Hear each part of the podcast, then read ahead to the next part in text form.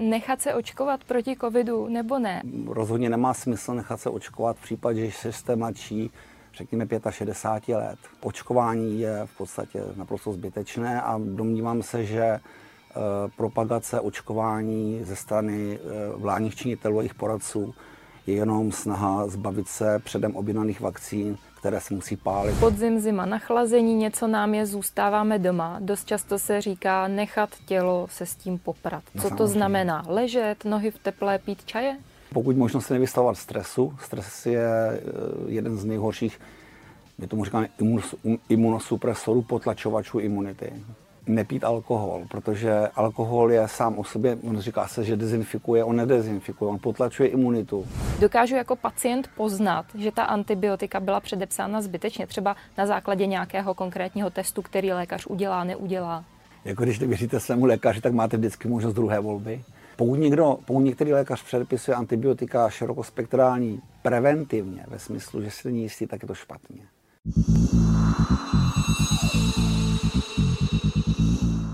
Vítám vás u dalšího dílu lifestyle podcastu On Topic, dnes na téma imunita.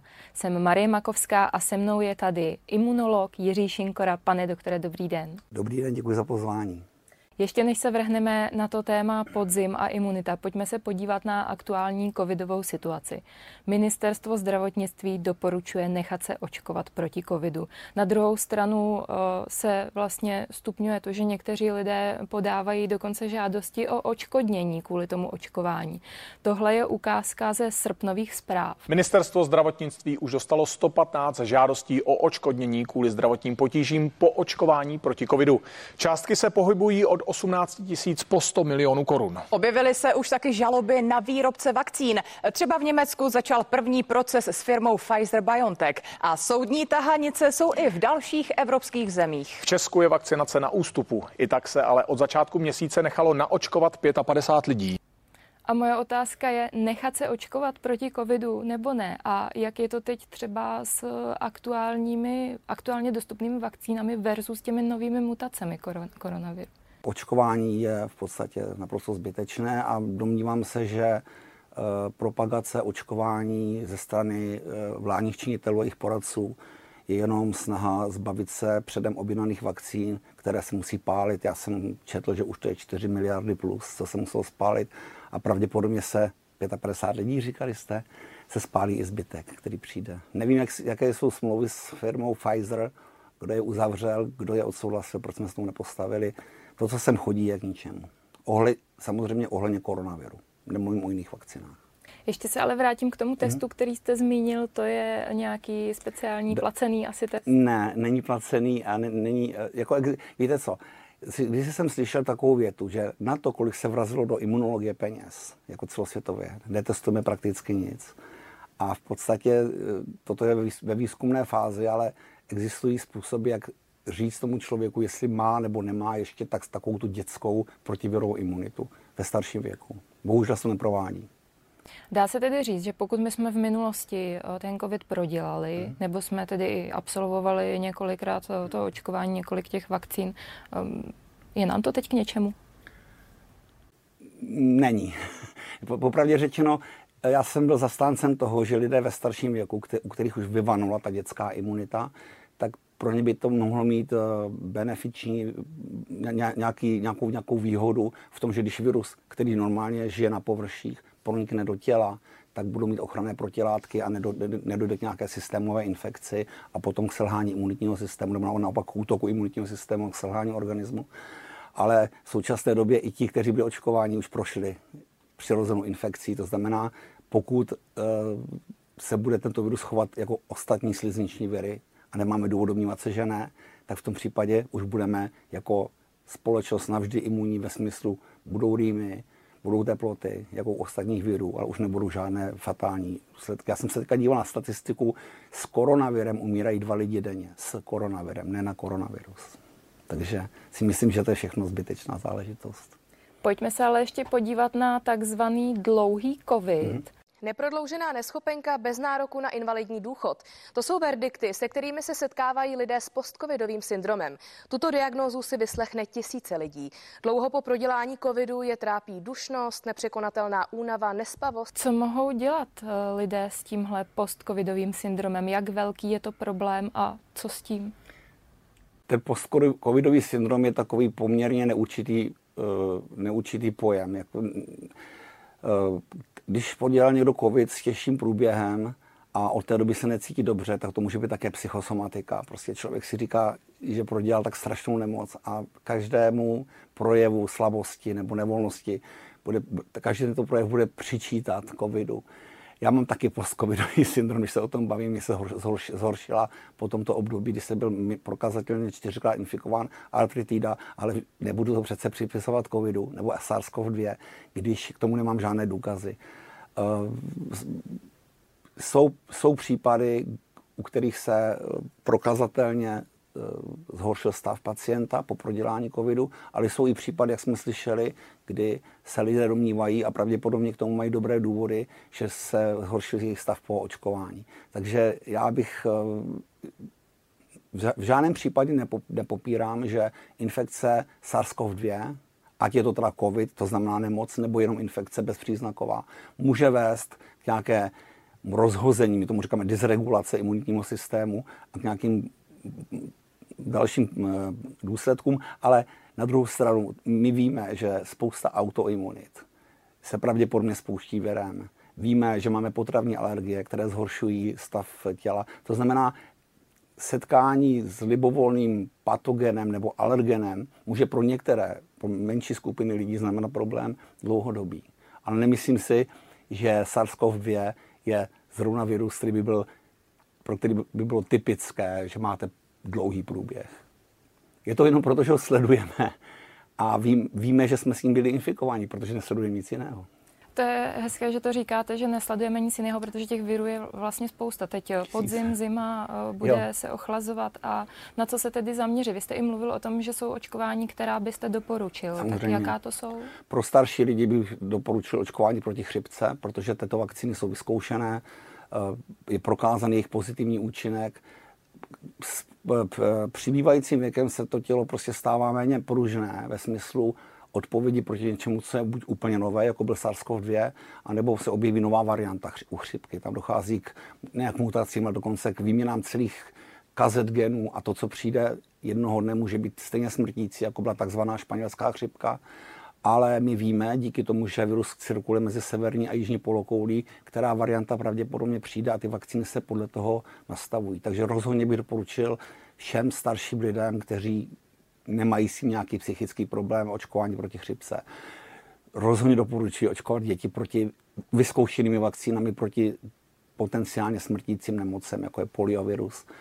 Doporučuji očkování proti eh, klíšťové encefalitidě, Tyhle, tyto vakcíny jsou vyzkoušené a prokazatelně chrání.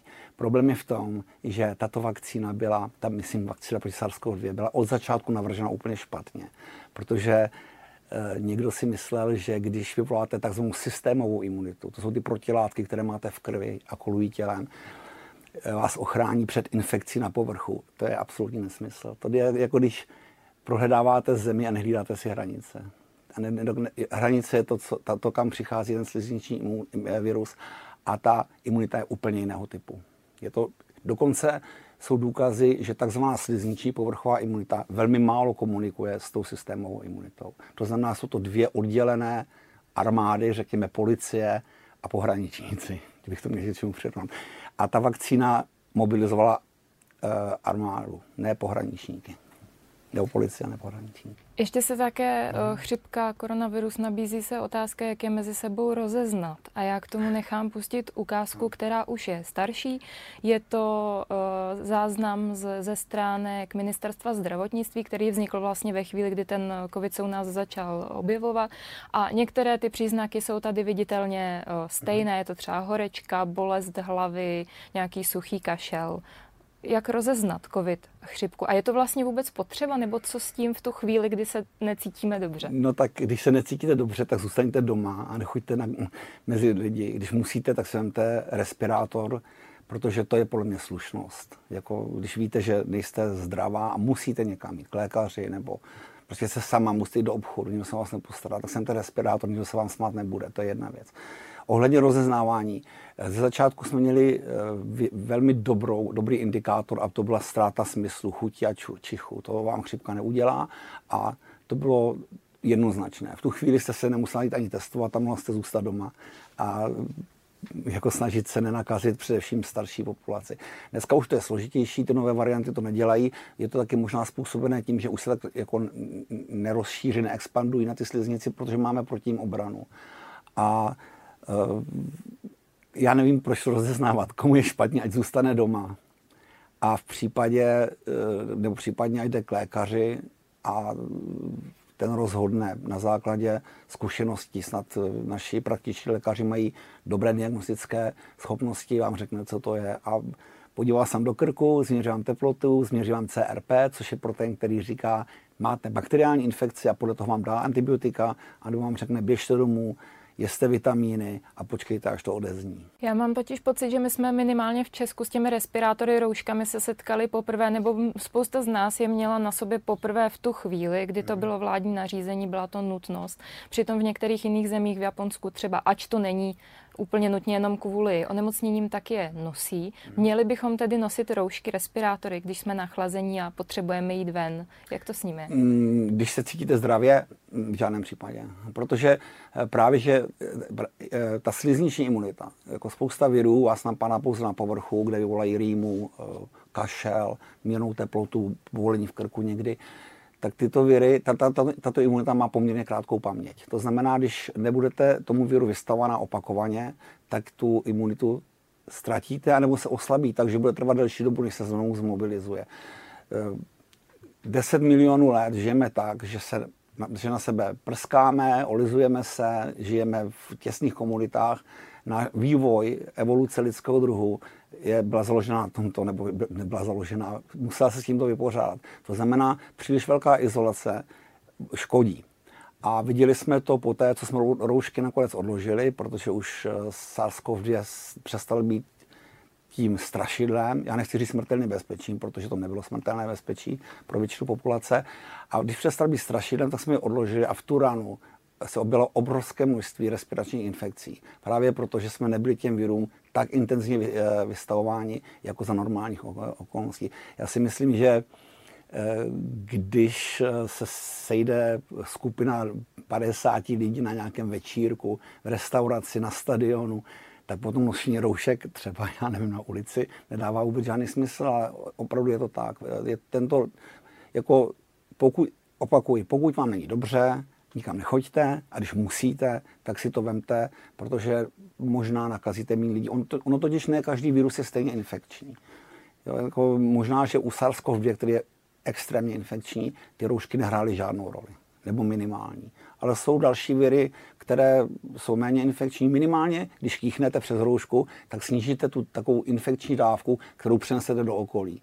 A čím nižší infekční dávka, tím větší pravděpodobnost rychlé reakce organismu, který to od vás chytne člověka, který od vás chytne. Na druhé straně se taky říkalo, že ty roušky samozřejmě nebo respirátory nenosíme úplně správně a teď tím nemyslím, že ho máme stažený to vůbec, jo. ale i když ho mám nasazený, tak samozřejmě nemusí úplně doléhat, eh, neměníme ho třeba tak často, jak bychom měli, ale přesto, jak jste říkal, když kýchneme nebo prostě nějaká bariéra to je, takže smysl ve chvíli, kdy se necítíme dobře. Přesně tak. A já si myslím, že mm, rouš, eh, nebo respirátory a roušky mohly mít tento smysl, a to se bohužel nevyšetřovalo při té polymerázové řetězové reakci PCR, jak velkou infekční dávku ten daný člověk má, nebo jako produkuje. To, to se dalo udělat z těch výtěrů na ty stroje, které to dělali, tak tam v těch strojích to bylo zapsáno, nikdy to nikdo nevytáhl a nepokusil se to zanalizovat třeba ohledně e, průběhu nemoci.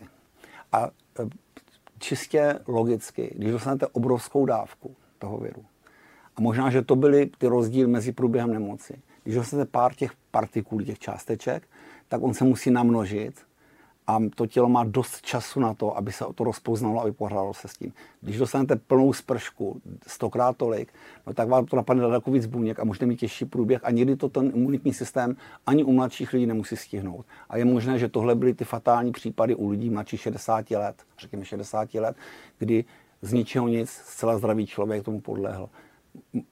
Ale tohle se neskoumalo, bohužel. Takže nevíme. A teď tedy uh, znovu podzim, zima, nachlazení, něco nám je, zůstáváme doma. Dost často se říká nechat tělo se s tím poprat. No, Co to znamená? Ležet, nohy v teple, pít čaje? No, pokud možno se nevystavovat stresu. Stres je eh, jeden z nejhorších, my tomu říkáme imunosupresorů, potlačovačů imunity. To víte, že když člověk je ve stresu, tak podléhá daleko víc infekcím. Nepodléhá, jak myslím, fatálně, ale může onemocnit. Eh, není dobré být v zimě, protože eh, když jste v chladu, tak se stahuje krev do, do těla a snižuje se počet těch bílých krvinek, který chrání povrchy. To znamená neprochladnout, podporovat imunitu v tě, těmi látkami, které potřebuje, to znamená železo, hořčík, vitamin D, vitamin C. To jsou věci, které potřebují imunitní buňky k tomu, aby odpovídaly optimálně. Pokud možno jako uh, nepít alkohol, protože alkohol je sám o sobě, on říká se, že dezinfikuje, on nedezinfikuje, on potlačuje imunitu.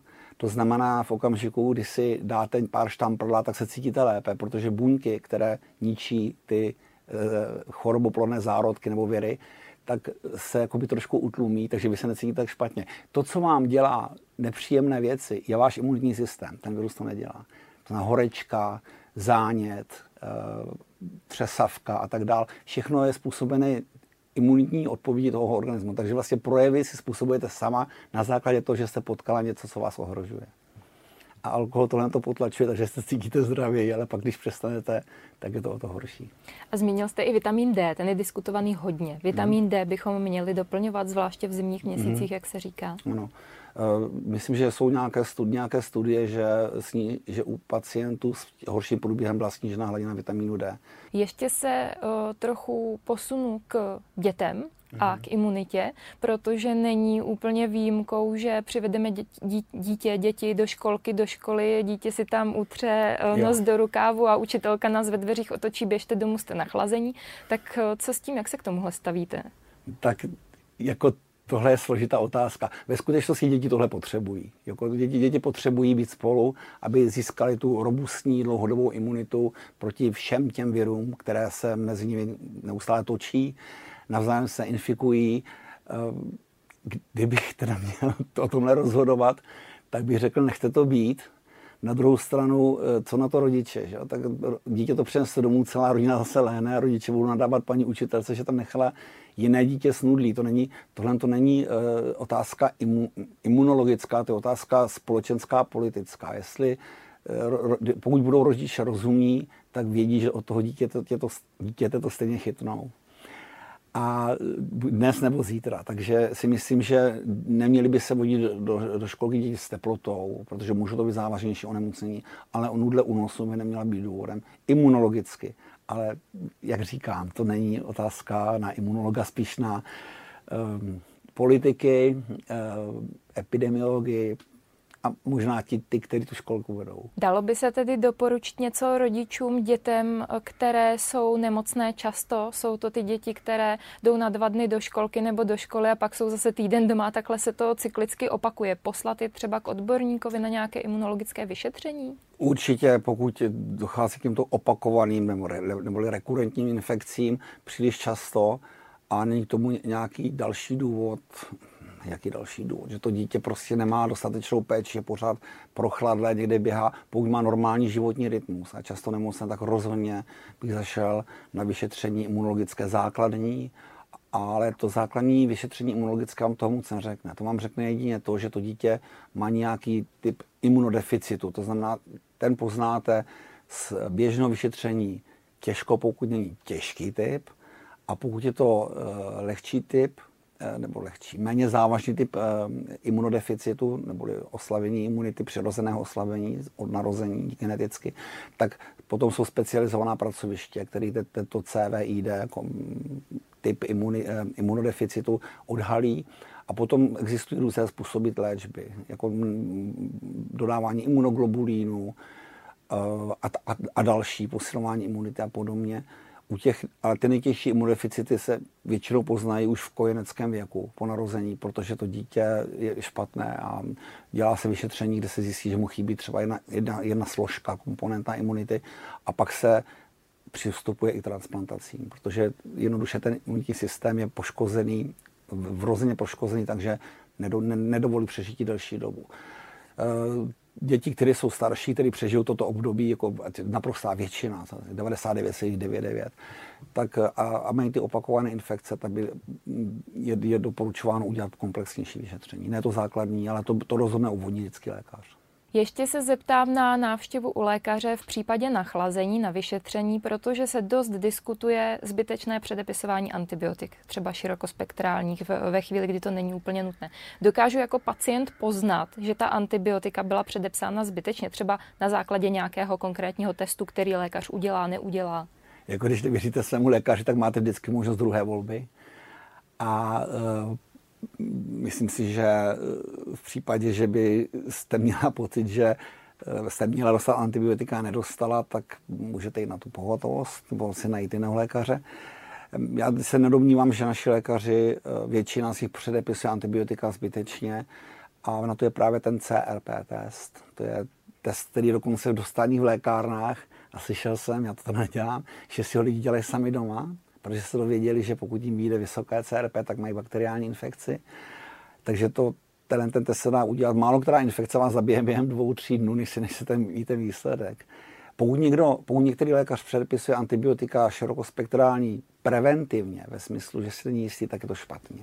Poznáme to v, tom, v tu chvíli, kdy třeba teda žádný test neudělá, přijdeme, podívá se do krku, může v tu chvíli vůbec lékař uh, předepsat antibiotika, protože koukne a vidí? Jediná, pokud vím, tak jediná nemoc, která má vysok, jako rychlý průběh a mohlo by vás ohrozit eh, ne na životě, ale třeba poškozit zdraví, je to, čemu se říká angína, streptokokové infekce.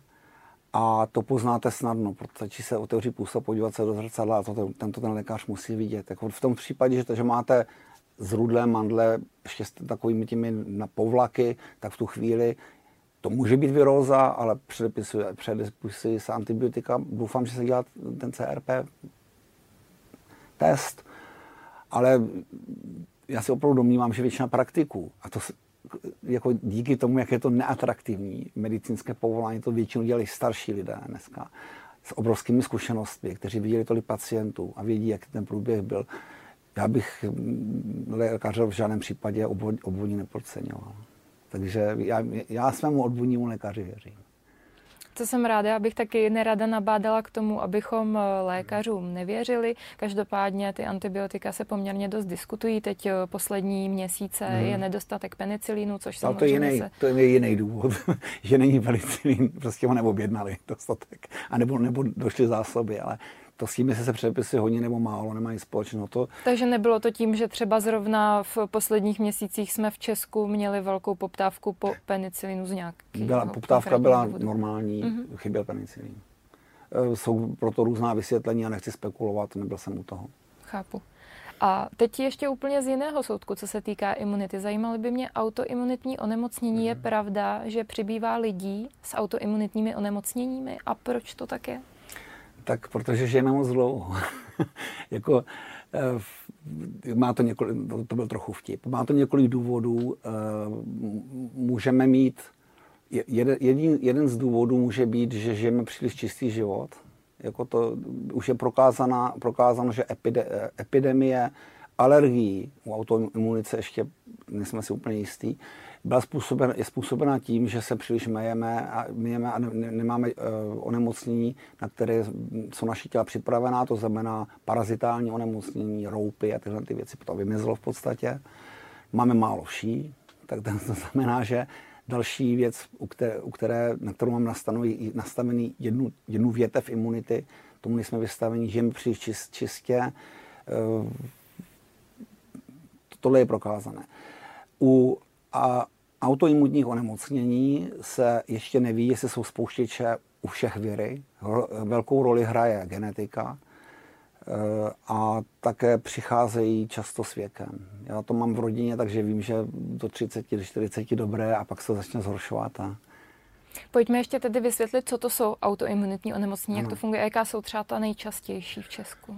Tak velmi čas, jako časté jsou artritidy, potom tež cukrovka se jako popisuje jako časté. A některé takzvané alergie jsou taky jistý způsob autoimunity. Autoimunita je stav, při kterém buňky, které normálně jsou připravené, lymfocyty, které jsou připravené bojovat proti bakteriím a virům, se spletou a rozpoznají nějakou strukturu na, vaš, na povrchu vašich buněk jako cizorodou, začnou se nekontrolovaně množit a imunitní systém má mechanizmy, jak to uregulovat, ale někdy se to vymkne a pak vznikne takzvaný klon. Jeden, ty, ty buňky jsou jako jednovaječná dvojčata, když to přirovnám, a množí se a množí a napadají uh, některé velmi specificky, některé buňky vašeho těla. Takže může dojít k napadání nervových vláken, napadání úponů při artritidě, napadání ostrovků produkujících inzulin, takže ty buňky je zlikvidují, protože je považují za,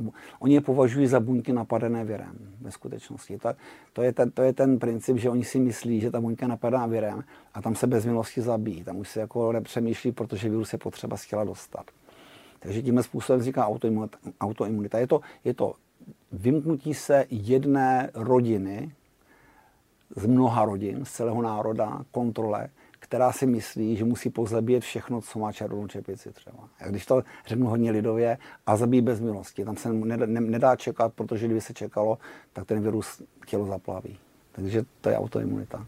Dysregulace. Hm? A co propojení naší imunity se střevním mikrobiomem? To se často skloňuje, eh, jak velká tam ta souvislost může být, protože ten střevní mikrobiom je poměrně ještě dost neprobádan. No, už, se, už je to lepší. Eh, obrovská. Ta, eh, povrch vašeho těla, eh, kůže, řekněme, měří asi 1,8 metru čtverečního, pokud se nepletu. Já to čísla si moc. Povrch střeva 400 metrů čtverečních. To se, to se dá počítá na velkou fotbalový hřišť. Tak si to prostě srovnejte jedenkrát jeden metr, jedenkrát jeden a půl a fotbalové hřiště. A to celé hřiště je prostě obsazené na svém povrchu všemi možnými druhy bakterií, virů, a některé z nich my ani neznáme ještě, protože ne, oni ne, ne, nedokáží existovat mimo střevo. Nemáme způsob, jakým způsobem se na ně podívat venku. Umíme, se, umíme je charakterizovat pouze tím, že odebereme stolici nebo střevní obsah a uděláme nějaký, nějaký genetický test, kdy zjistíme, že tam je něco, co ještě neznáme. A to jsou, já nevím, 10 na 12, to, jo, vlastně, kolik to je, bilion těch, těch, těch, těch jenom bakterií, nepočítám věry. A e, s tím vším se musí střevo vypořádat tak, že se nezanítí. To znamená, ve střevě je nastavená, nastavená vysoce účinná imunita v případě, že něco pronikne dovnitř, ale taková, že pokud se dotýká toho střeva, tak se proti tomu neodpovídá. Protože byste měli neustále, neustále zájem střeva. A jedna z autoimunit, která, která může vznikat jeden typ, kronová nebo střeva, vzniká tak, že právě dojde k špatné, k špatné regulaci té střevní imunity. A e, já jsem pracoval na oddělení, na oddělení tzv. gnotobiologie, kde jsme e, pracovali s tzv. bezmikrobními zvířaty, byly to myši, krysy, no potkaní, pardon, a selata. A právě jsme zkoumali, co se děje s imunitním systémem v okamžiku, kdy jim dáte nějaký typ mikrobu. Takže jsme o tom věděli hodně. A zjistili jsme, bo zjistili jsme nejen my, ale lidé z oboru, že uh, ty mikroorganismy, které ve skutečnosti vyvolávají tu správnou, tu správnou aktivaci imunitního systému, neznáme. To jsou ty, co se nedají kultivovat mimo střevo. Takže ten výzkum byl poměrně složitý, nakonec to, samozřejmě jsme to nebyli my, ale bylo to v Japonsku, kdy ukázali, který to je. A tyhle, ty, ty, tyhle ty věci vlastně řídí imunitu Mm, na, střevo je sliznice na sliznicích, to znamená, probíhá komunikace mezi střevem a sliznicí v nose a tak dále, ale ku podivu, zase ne, ku podivu, logicky celkem neprobíhá moc velká komunikace mezi tím, co se děje na povrchu a co se děje v těle. Protože v těle by nemělo být nic. Tam je ta reakce úplně jiná. Cizí v těle vyvolá šílenou reakci. A na, jako můžete vyvolat třeba septický šok, když se dostanou bakterie do krve, tak to udělá septický šok, který vás zabije, ale je to jenom snaha zbavit se toho, co tam nemá co dělat. Na sliznicích je to plno. A samozřejmě, když máte 400 metrů čtverečních a na tom tuny a tuny mikrobů, tak samozřejmě to je důležitá záležitost. Ale já budu trošku nesouhlasit. Eh, v současné době se na tom mikrobiomu hodně, hodně pracuje, protože se právě zjistila ta důležitost pro celkové, celkové zdraví a stav organismu. Pracuje, pracuje, ano, ale určitě je tam ještě hodně, hodně co objevovat. Samozřejmě. Tam, je, tam, je, tam jsou tolik tisíc druhů, že a ještě jich vzájemný vztah, interakce. Jeden vytlačuje druhý. Teďka, že dáte si antibiotika, vybijete část toho, teď jak se to bude omlouvat, co se stane s tou... Poté vliv výživy, vliv toho výživy, našeho životního tak, stylu celkového, tak. Mhm. genetika mm. samozřejmě. A stres. Střevní mikrobiom je velké téma, ale o tom zase někdy jindy. Tohle je vše z dnešního dílu podcastu On Topic. Jsem Marie Makovská a mým dnešním hostem byl doktor Jiří Šinkora. Děkuji vám. Děkuji za pozvání.